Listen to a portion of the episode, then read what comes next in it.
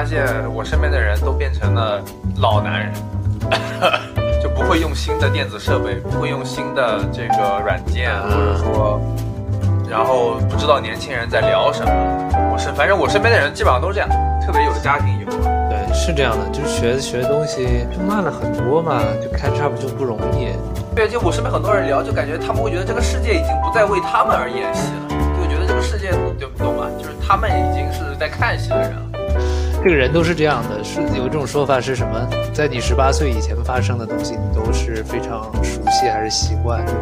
那个社会学三定律嘛，什么三三十五五岁以后那个发生，就是所所有的科学创新都是要遭天谴。二十五岁看见的所有的东西都是那个代表时代中流砥柱啊！对对对，就这个意思。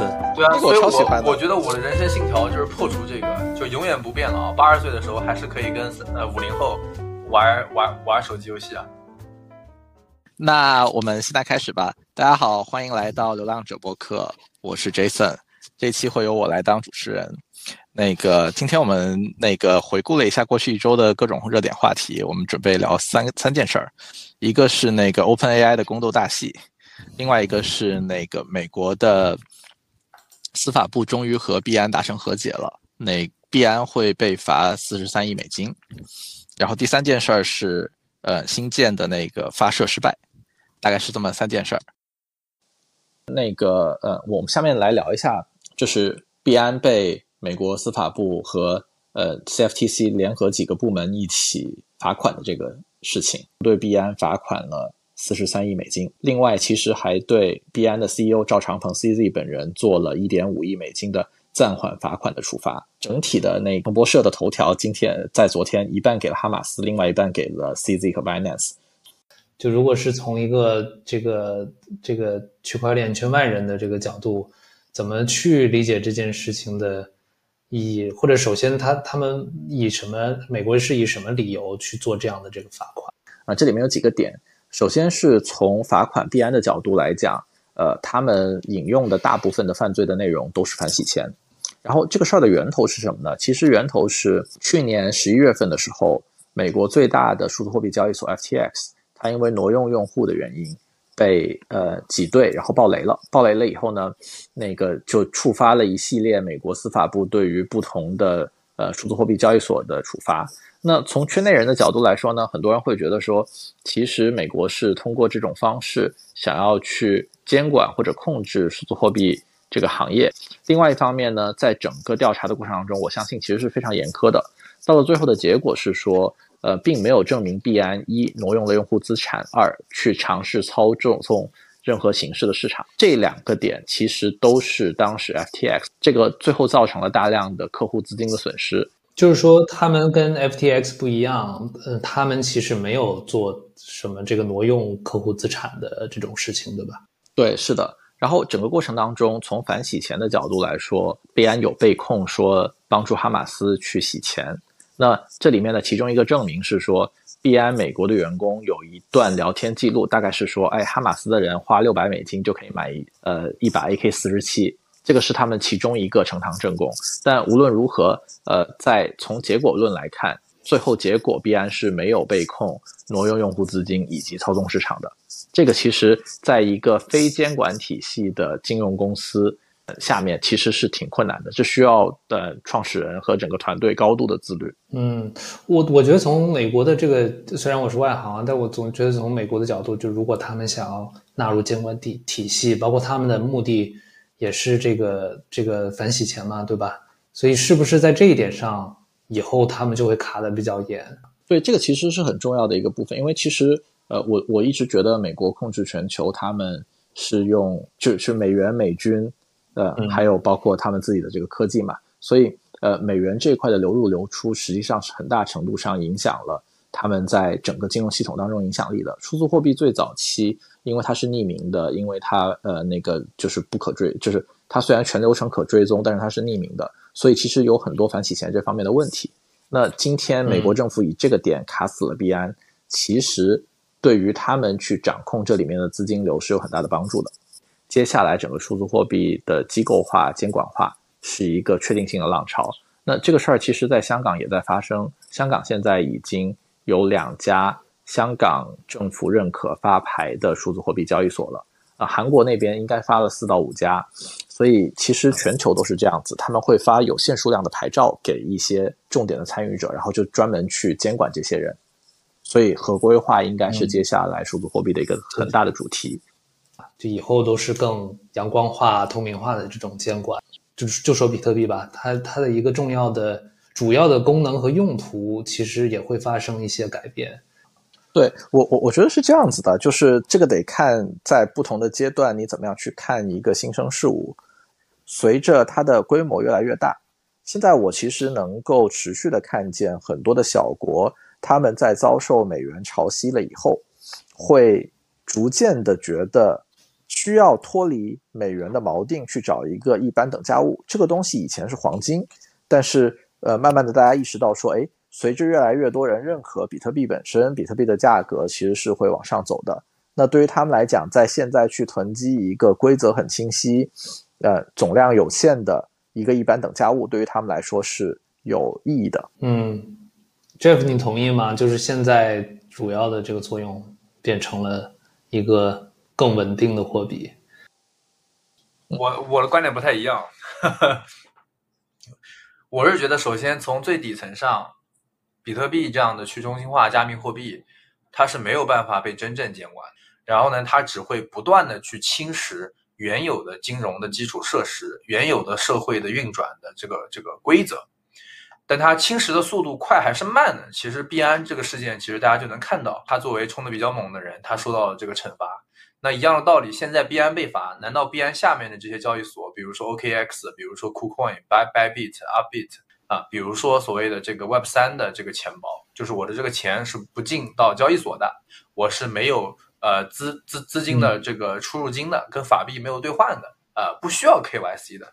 那这些不不需要 KYC 的钱包，在美国啊，在加拿大、在澳洲、在新加坡都被广泛使用，就是它不存在一个说 OK 可以引导它，呃，可以真的一劳永逸的解决。呃，我觉得使用的话，就是首先它作为一个基准的货币。比如说，你看什么呃，萨尔瓦多，比如说你看土耳其，嗯，其实很多这种非美元本位的国家，它本身的货币有很大的问题。那么它使用比特币的话，这个当然是一个更好的选择啊，因为至少说我当地的市场可以有一个基础的货币可以用来交易了。因为我们过去的这个金融系统可能完全就不 work 了，对吧？但是今天比特币的是这个价格在全世界是受到公允价值的。那我用比特币的话，我的承受的波动，呃，长期来看至少比我。过去的这个法币要小，这个是个很有意思的话题啊。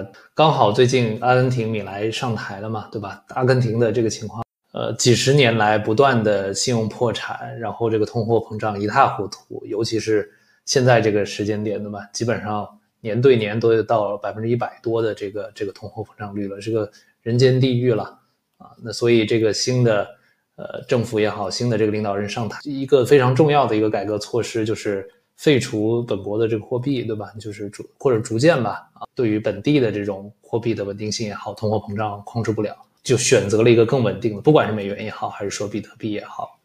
我觉得比特币初衷去，呃，之之所以会被发明，也是因为说，零八年中本聪看见了美联储过度印钞，他想建立一套呃公平清晰的规则，然后一个通缩的货币，去让大家可以锚定自己的财富。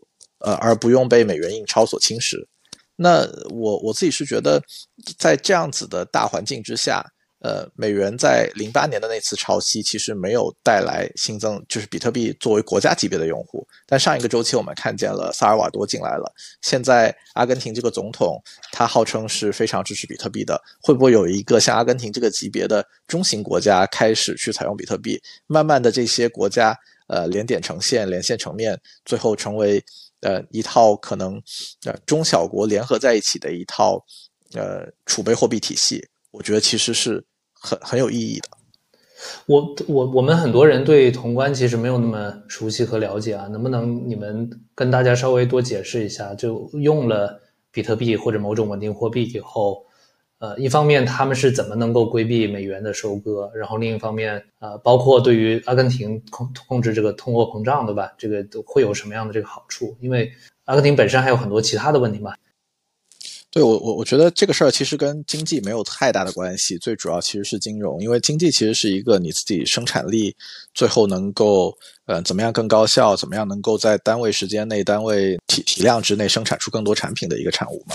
但金融的角度其实很简单，就是今天呃打打比方说吧，我们就用美元来计价好了。美国嗯现在每年生产的那个商品其实是定量的，比如说我们就说一百好了，那与之对应的它可能。在贸易当中，在他自己的日常交易当中，他其实需要发行一百美元，等值你经济体量的美元去做日常交易，其实是高效的。但正常的情况是说呢，所有的政治家他们都需要一定程度上给选民承诺，所以他们政府会有一定的花销。打比方说，今天美国的 GDP 是那个一百美金一年，那政府的开销可能是三十美金一年，但这三十美金他们需要通过收税去实现。因为政治家需要去取悦选民，所以到了最后，呃，他们可能只愿意收二十八块钱的税。那另外两美元的税从哪里出来呢？呃，最最简单的结果是通过印钞。那它增发两美元，这两美元是以美国的呃信用为代价去发行的。这个事儿其实是随着时间的流逝，越来越多的政治家会都有激励去超额的发行货币。这个事儿实际上就是在美国实际上发生的，所谓的这个。通货膨胀税，对吧？对，通货膨胀就是因为这种超额增发货币而发生的。那阿根廷的情况是说，因为它本国的社会生产力不能匹配上它发行货币的速度，呃，所所以他们就会有严重的通货膨胀。在这种情况之下，所有的普通人不持有资产的人，他们的生活成本就会提得非常的高。所有有资产的人，他们可以跟着整个通货膨胀一起受益。所以贫富差距会因此而极大的扩大。那怎么应对这个美元的收割呢？呃，美美元的 case 呢比较特别，是因为它本身是一个全球使用的货币，因为全球贸易需要有一个所谓的一般等价物。美国因为它是最强大的经济体，所有人都用美元去交易。那美国因为控制了超过它本国体系之内可承受的。货币，如果美国额外的增发货币，它其实相当于向全世界增收了通货膨胀税。所以其实本质上是一样的，对吧？只不过是在国际社会里面，美元在因为它美元的这个地位，美国在充当这个发币政府的这么一个角色，它来收大家的税。对，是这样子的。对于阿根廷民众的好处就是说，比起原来用这个这个 peso，对吧？呃，原来是先被自己的政府收割一道。啊，然后作为一个国家又被美元去收割一道，那如果能用一个稳定的这个货币的话，可能就就要就要好很多对吧？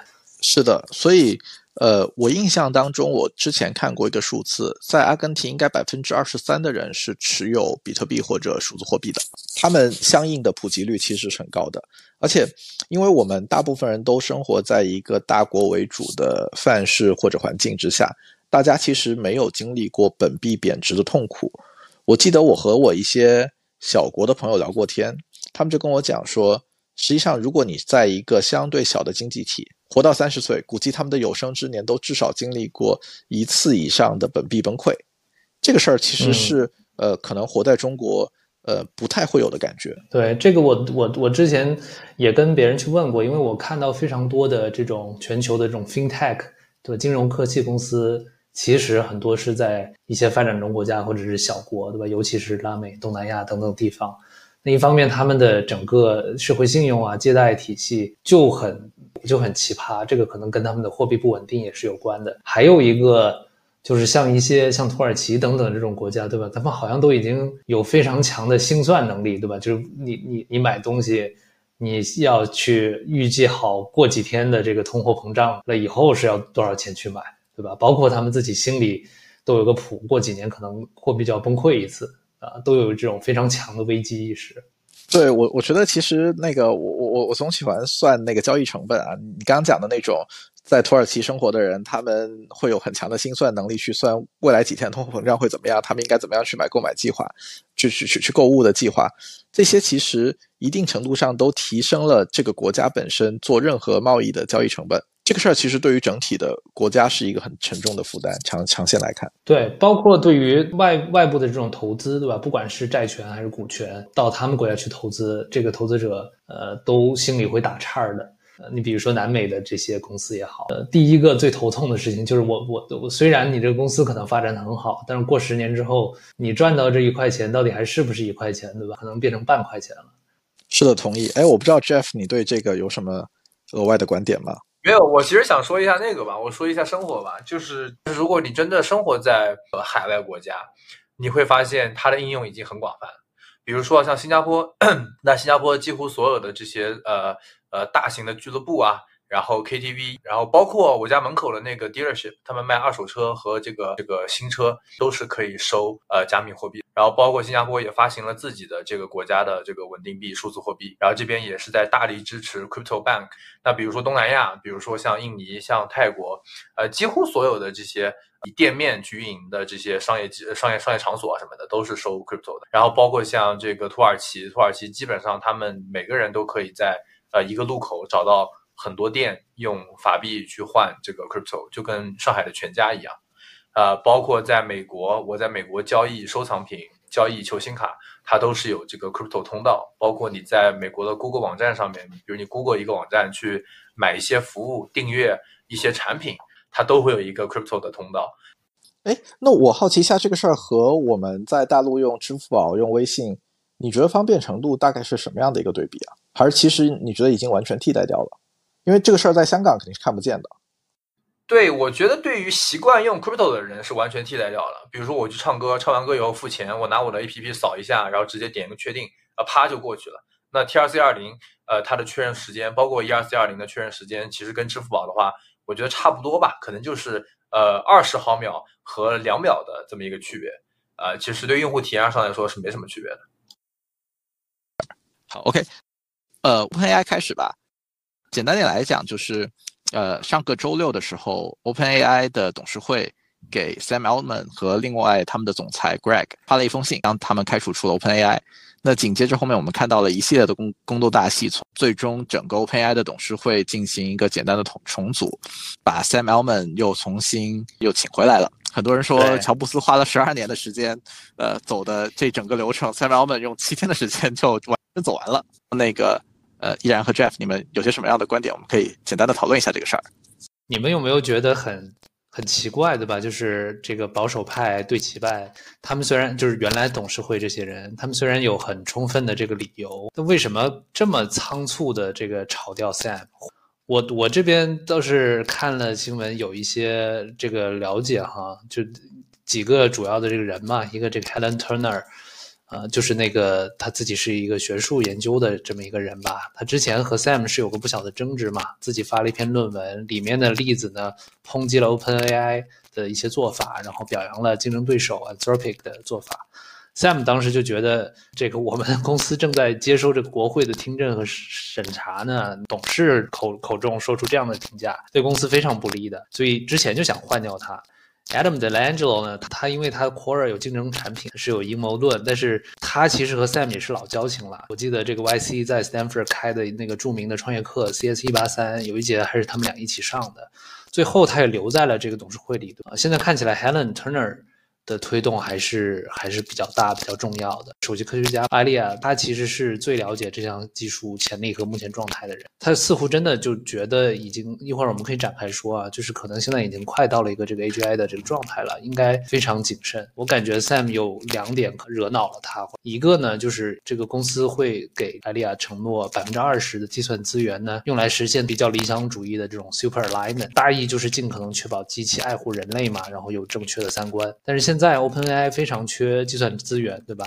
然后尤其开放这个 GPS 的这个能力，接入更多的开发者。开完发布会以后，也是明显加快要走平台化。那这个作为 Alia，我就理解他的担心，GPT 能力现在已经可以被各种开发者去去滥用了。那这个是一个危险的事情。所以根本原因还是路线之争。然后直接原因的话，呃，最近也爆出来了嘛，其实还是有一封这个这个证明公司的现在的研究能力已经快要接近这个通用人工智智能，对吧？AGI 的状态有一篇这样的这个研究递交给了这个董事会，关于他们在一个叫做这个 Q Star 项目的这个进展。我猜也许董事会拿着这个去去这个 confront Sam 的时候，他会有一些闪烁其词了。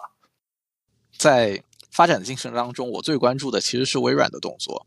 理论上，原来 OpenAI 的结构其实是拿了一个非盈利公司去控制了一个盈利主体的公司。呃，微软在整个结构当中其实是没有真实的控制权的，呃，他们其实只有分红权。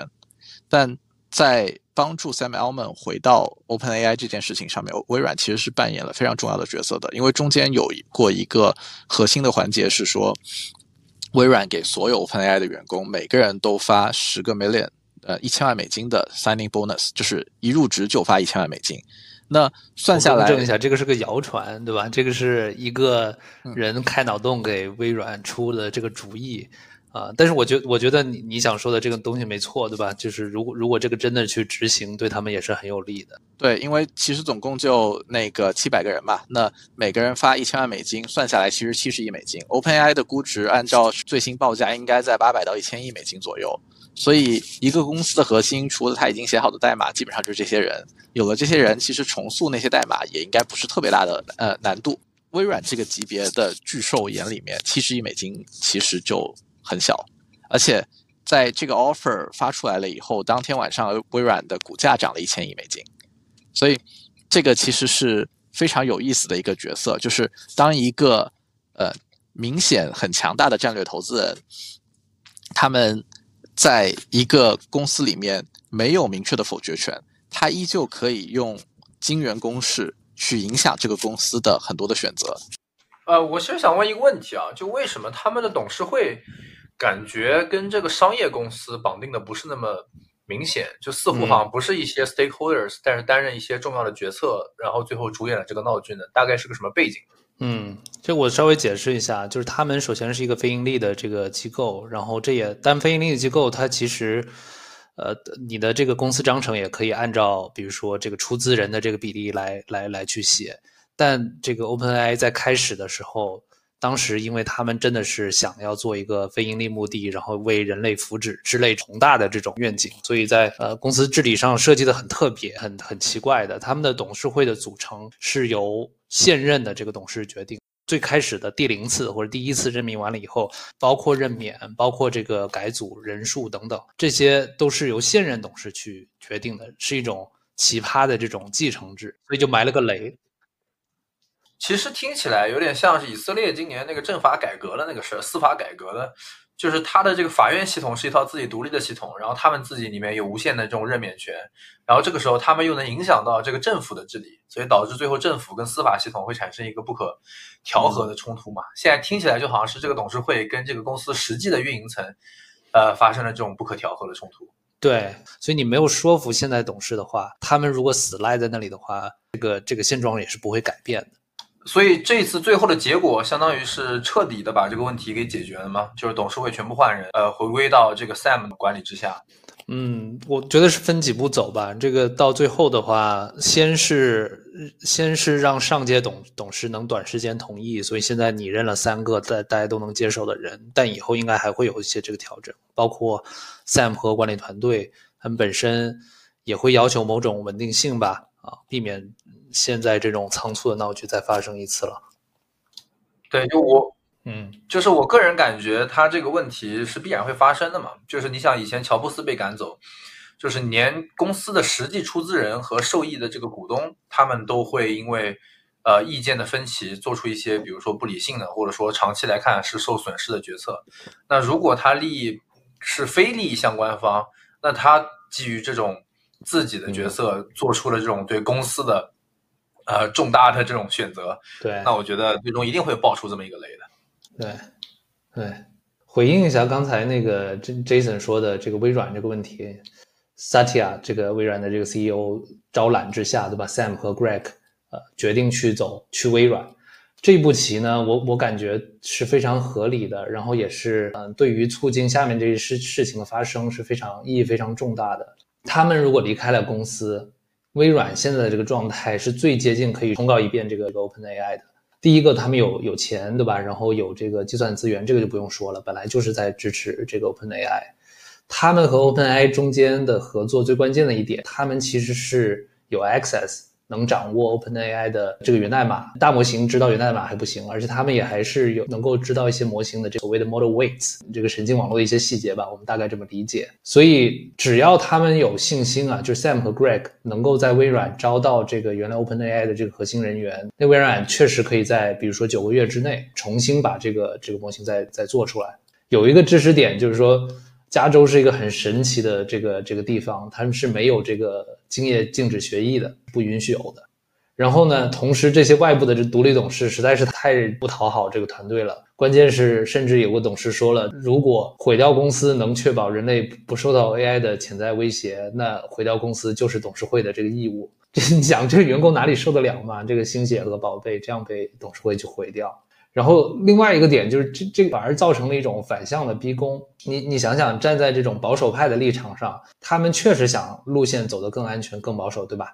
但是呢，你们想想啊，就 Sam 和 Greg 如果然后再加上招来的团队加入了微软。那这件事情就非常讽刺了，就等于他们原来想控制这个核武器，那现在把核武器交给了这个星球上最著名的一个垄断和盈利性公司之一，微软之前就差这个了。那现现在现在把核武器交给他，他们一定会走得非常的这个这个激进的。而且还有一个细节啊，就是说原来微软虽然可以拿到源代码和这个模型权重，但是这里面呃排除了，就是如果有一代实现了这个所谓的通用人工智能，就是真正的核武器。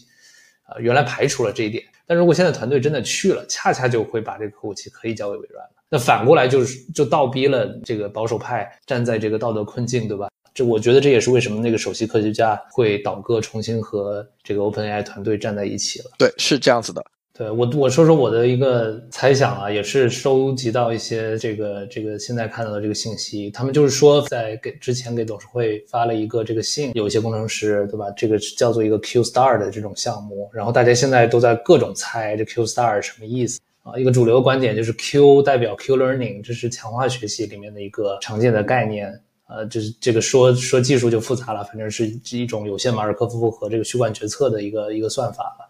就简单讲，就是其实比较像这个下棋也好啊，包括这个物流线路啊、航班航班规划呀、这个工业生产优化呀、财务决策呀。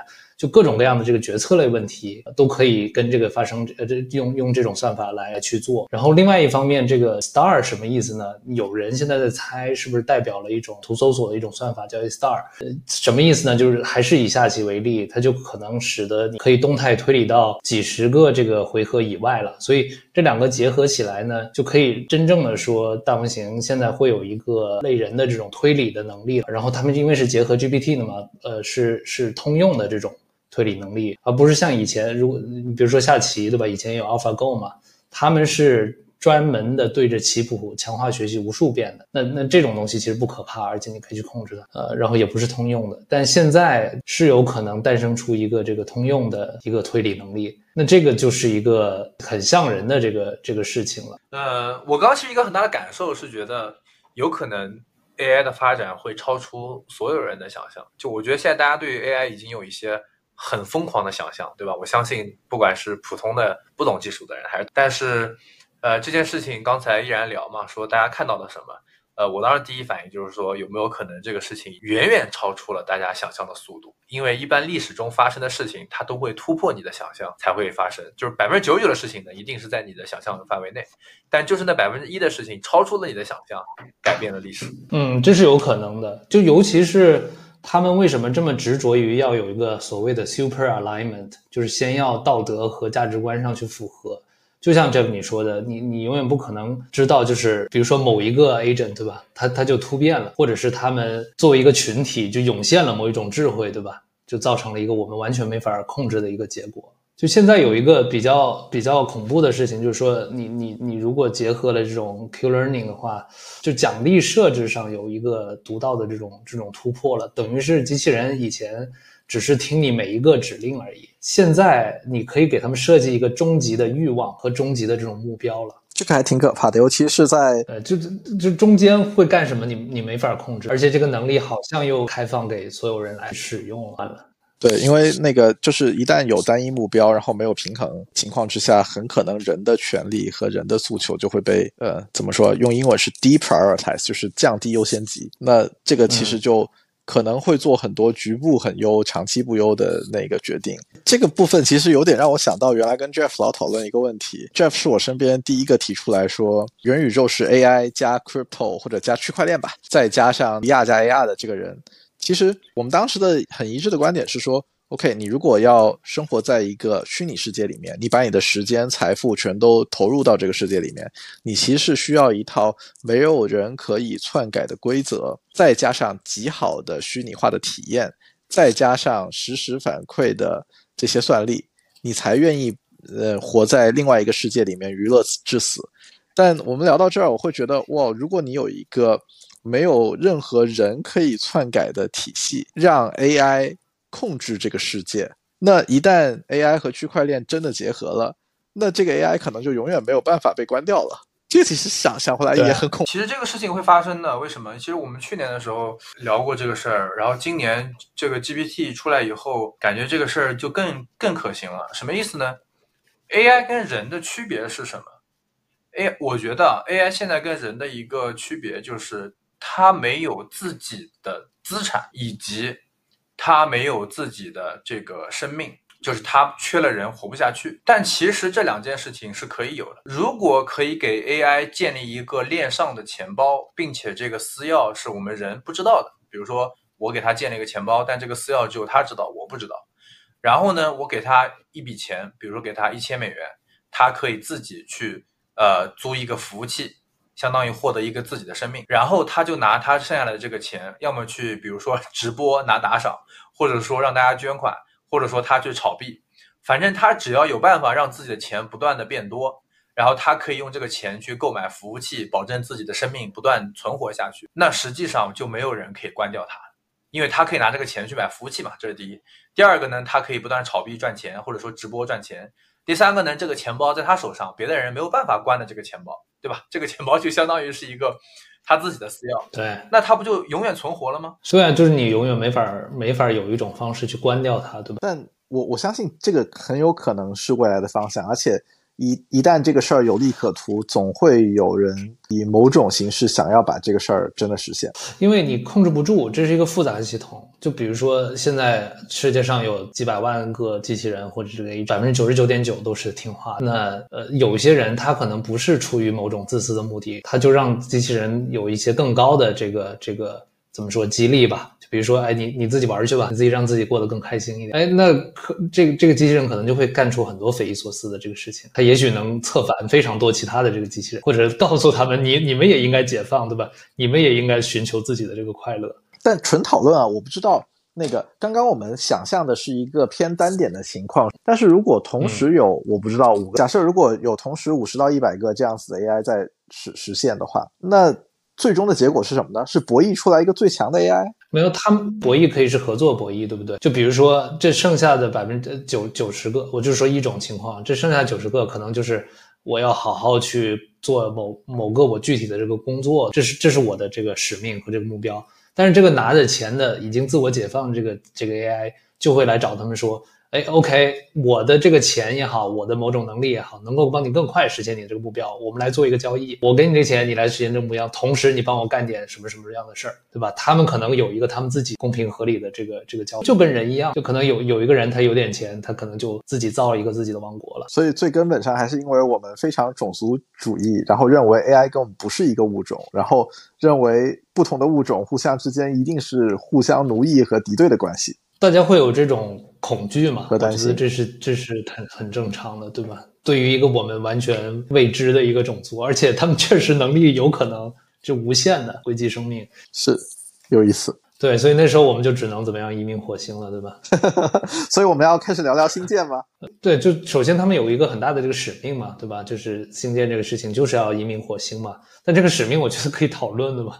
就我我原来的时候我并不是很明白为什么要做这样的一个事情。但一方面肯定是个备份了，另一方面我们刚刚讨讨论到的，就如果真的有一个新新的生命物种或者硅基生命物种的威胁，那可能需要想想这件事情，对吧？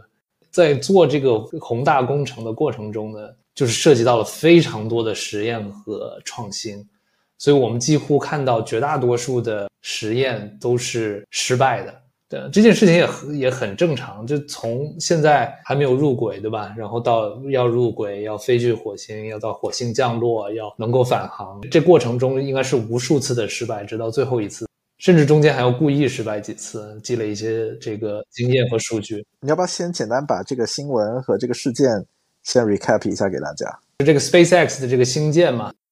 登陆火星的一个计划中的一个最关键的一个载具，对吧？现在其实为了达到这个目标，他们设计的不管是载重也好，续航能力等等方面，都都有一个非常高的要求啊。他们就在不断的实验过程中，之前还有很多原型机，然后四月份的时候是第一次的这个星舰的发射，当时是呃挺多的问题的，就甚至在发射台的时候，已经有非常多的发动机给熄火。呃，这次的话有有比较明显的几次进步，呃，比如说完成了这种热热分离等等，然后完成了第二次的，但仍然是第二次点火完之后，分离的发动机组也炸了，然后第二级的这种火箭它也也在几分钟之后也炸，呃，因为它的这个姿态已经不受控制了。对，那个其实原来有一一直在说嘛，就可能人类的两种发展方向，一种是星际殖民，另外一种就是元宇宙。元宇宙其实我们刚好刚聊完，所以。其实新建是另外一种形式的，可能人类可以延续下去的方法。对，但有没有想过，就为什么这件事儿必须是一个民用公司和商业公司在做，对吧？哎，为什么？这哎，这个这个我其实没想过，你你能给我们解释一下吗？这个我觉得核心就是成本问题，就很多东很多东西推到极致上都是一个成本问题，就是从原理上并不复杂，太空航行啊，火箭。工程上就就是登月，对吧？半个世纪前就登过了。这几十年基本上还是作为一个系统工程的这个成本问题，不然的话，你没有这么多的，就没有这么多的钱来进行这么反复的实验，直到你做出来这个这个能够飞到飞到火星再飞回来。而且就算你飞飞过去，对吧？如果按照原来那个成本体系的话，你你也没多少人能去，对吧？你哎，但我一直没没搞明白，就是因为所有的东西，尤其是这种偏科研的东西。我就没有明白怎么样可以有一个正向循环的现金流。我理解发卫星可能是一个最简单的，你做通讯可能是最好的一个有正循环的商业模式。除了这个以外，还有什么别的吗？旅行这个事儿真的真真的可以吗？旅行我其实不太清楚，就有可能可以吧。但他们现在旅行做的这个路径和 SpaceX 的。做的事情呢，其实从技术上不是完全可以复用吧？对，所以所以你你说的这个，包括那个星网 Starlink 的这种计划呀，或者当然还有一些军事的这种用途啊，这个也包括在卫星的这个这个里面，其实是非常重要的，就让它正向现金流的转下去的这种这种方式。所以 SpaceX 现在可以是，它如果它想的话，它可以是个盈利非常好的一种状态。然后。讲到这个要打卫星呢，就还有一个很很有很有意思的事情。嗯，现在其实全就当然一方面是成本，卫星制造的成本和发射成本都降下来了，所以现在打卫星上去组网做商业应用的成本越来越低。但还有一个促使大家在抢的点，就是低空轨道的这个频谱啊和这个空间呢，在国际上是一种。先到先得的原则，这个资源是有限的。就如果你你们国家不去占的话，就别人的这个卫星可能就把它占掉了啊。所以中国现在也是挺急的，一直在鼓励这个这个民用也好，国企也好，在做这些事情。对，我记得好像是不是中美各拿了一万多颗那个点位，但是中国其实现在发了可能百分之十都不到。我我他如果你不你不用的话，那别人打上去就是别人的了。对，然后就你拿的点位只是个规。对，只有马斯克的星链可以比较规模化的去把这个事儿实现。对，所以现在我们真的是挺挺着急的。补充一个小趣闻，呃，其实你用星链的交易，呃的速度是比就是海底海底光缆是要快的。就是很多人算过，说海底光缆它其实是光速大概打个五六折，但是用星链的话交易的话，可能是在八折左右。所以很多这种像 Ken Griffin 啊，就是这种超级大佬。